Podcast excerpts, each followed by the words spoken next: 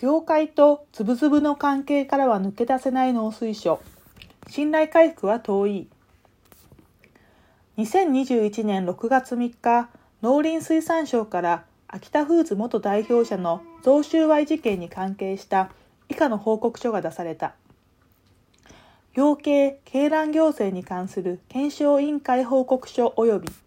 追加の倫理調査の結果についての公表について報道機関は出された結論鶏卵増収賄政策歪めずなどと報じているが報告書を読むと農水省の政策がいかにもともと歪んでいたのかがわかる内容だ。農林水産委員会でも質疑が行われたがその中では全て回答は曖昧調査も不十分であることが指摘されたがそれでもなお政策は歪められていないと繰り返す。そりゃそうだ元から歪んでいたのであって吉川元大臣が歪めたわけではないのだこの方がよっぽど重症で改善のしようもないこの報告書は利害関係者とのズブズブの関係が変わらないということを示している。汚いなぁとしか市民からは言いようがない。秋田フーズ元代表が鶏の苦しみを無視して OIE のアニマルウェルフェア基準を引き下げようと画策した事件に関する報告。ポイントは以下の通りだった。吉川元大臣が就任する前に農水省職員だけでこの OIE の案に反対することを決定してあった。農水省の反対意見を補足できるデータ収集を農水省自身が農研機構や生産者に依頼して行う。吉川元大臣は最初の1、2ヶ月は公正さを保とうとしていた形跡がある。農水省職員と秋田フーズ元代表は1、2ヶ月に一度、2、3時間も渡り会議を繰り返す。OIE 連絡協議会は機能しておらず、協議会でどんな意見が出ても農水省の主張の通りのコメントしか OIE に提出しない構造秋田フーズはじめ養鶏関係者を OIE 連絡協議会に引き入れたのは農水省自身であることが伺える。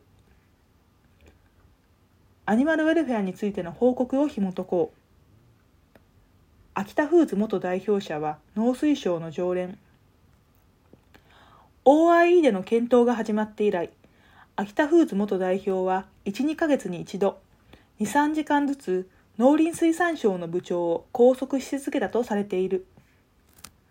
国を動かすというお仕事中に何やってるんですかね。農水省さっさと切り上げなさいよとしか呆れて言えない。農水省職員は接待も受けたようだが、逆に接待もしていたようだ。要するに仲が良かったということか。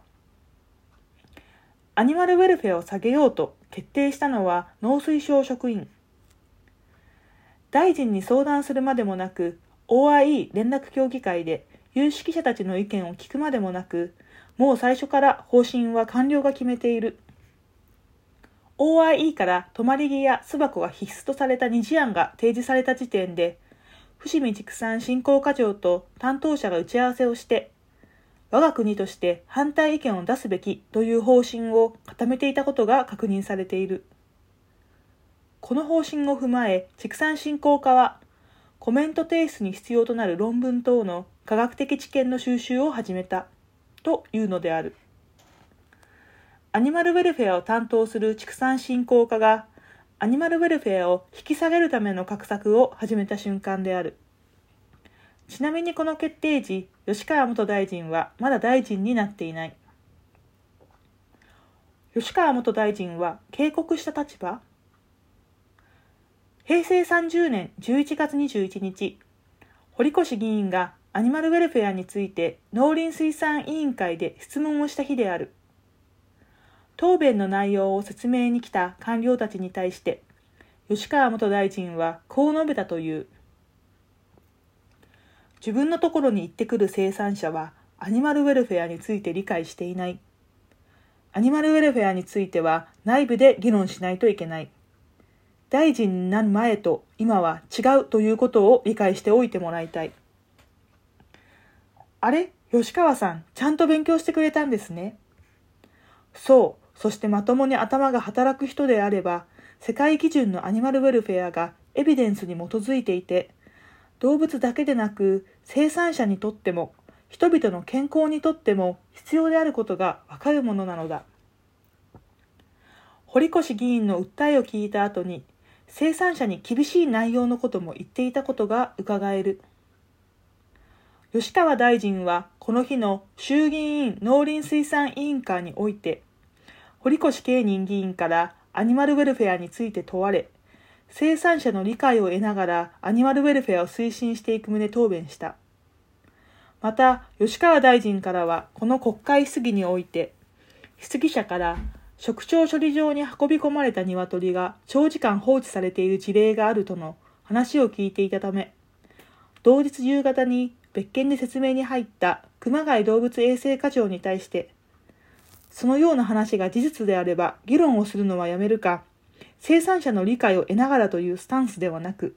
日本もやれることをやっていくべきではないかとの旨の発言があった。吉川元大臣の懸念は気にせず突き進んだ農水省。上記を発言する9日前に吉川大臣からこの場で関係団体と相談しながら OIE に意見を提出する大きな課題なのでよく連携をとって対応したい旨の発言があったが、堀越議員の発言を聞いて思いを変えようとした吉川大臣の言葉は、農水省の官僚たちの動きによって書き消されたようだ。それもそのはず、生産者の声は農水省の主張にとって都合が良かったのだ。世界のアニマルウェルフェアが上がってしまうことに反対したい農水省は、吉川元大臣から公正な意見が出されることは困ったことだったのだろう。農水省の畜産振興課、かっこアニマルウェルフェア担当と動物衛生課、かっこ ORE 担当は、日本養鶏協会副会長、秋田翔吾氏、かっこ秋田元代表の子息を含む養鶏関係者等の話し合いを行い、その場でこのように指示している。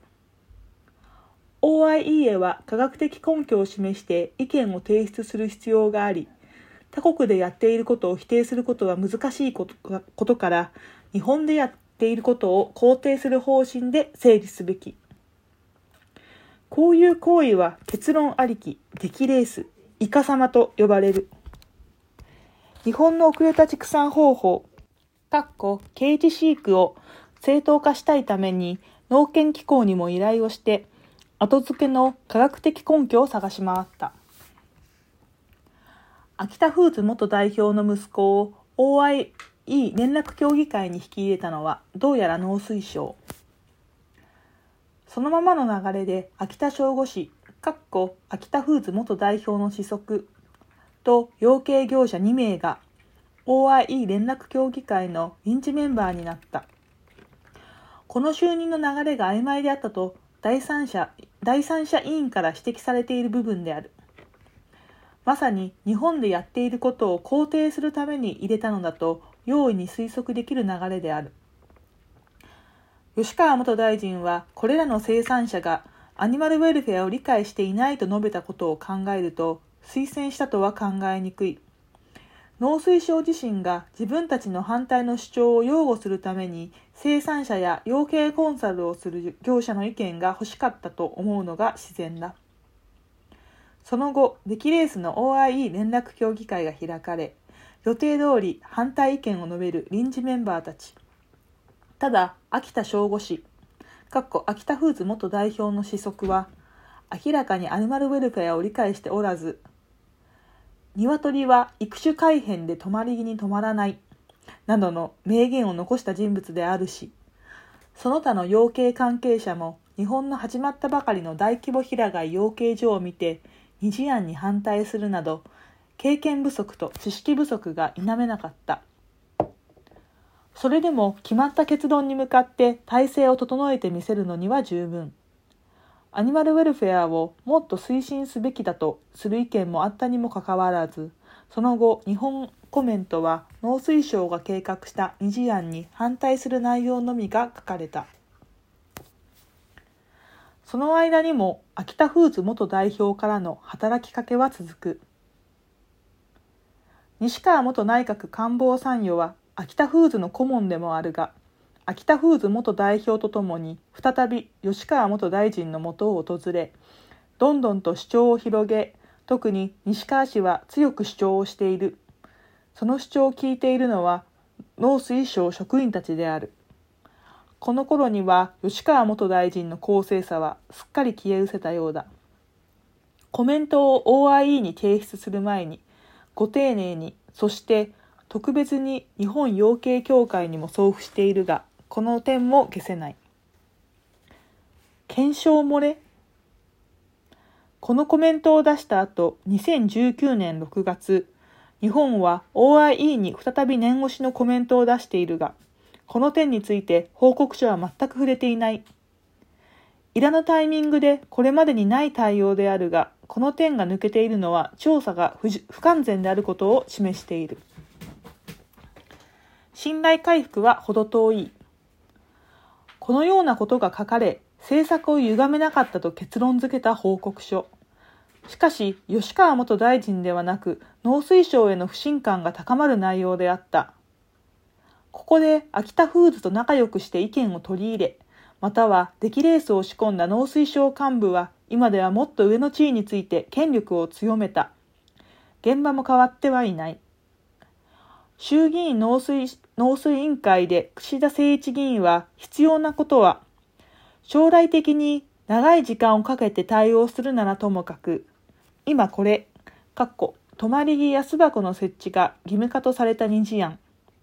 が国際基準になってしまうと日本で9割以上を占めている刑事外の方法が困難となるからと反対していくことではなく長い時間をかけながらもちゃんと日本の畜産の将来性を考えて支援をしながらアニマルウェルフェアの対応をしていく必要があるのではないかと野上農林水産大臣に問いかけた。しかし野上大臣はこの機に及んでもバタリー刑事は苦痛や疾病からの自由がある。エンリッチド刑事や多段式平飼いは恐怖苦悩からの自由ですとか、苦痛や疾病からの自由がない。などという偏った認識を披露した。その上で農林水産水産省としても、アニマルウェルフェアの一層の普及を進めていくと、これは極めて重要だと考えています。家畜が少しでも望ましい形で飼育されるようにですね、専門家のご意見も伺いつつ、どのような技術的な対応が可能なのかも含めて、さらに検討を進めてまいりたい。とのことであるが、農水省の考えるアニマルウェルフェアは、世界スタンダードの科学的なアニマルウェルフェアではないことを考えると、末恐ろしいじゃないか。バタリーケージは他の飼育方法と比較して明らかに死亡率が高く、これ以上の改善の見込みがなく、一方で平飼いはバタリーケージより死亡率が低く、さらに農家が経験を積むほど改善していくことが分かっている。平飼いは確かに完璧ではない。放牧の飼育の方がより良いことも明確だ。しかし世界中の消費者はケージ飼育のあまりの悲惨さに見て見ぬふりができなくなっている。ケージに入れられた動物たちの姿は人が行っていい範疇を超えた残酷な虐待だと成熟した社会に向かうにつれ市民の認識が変容したのだ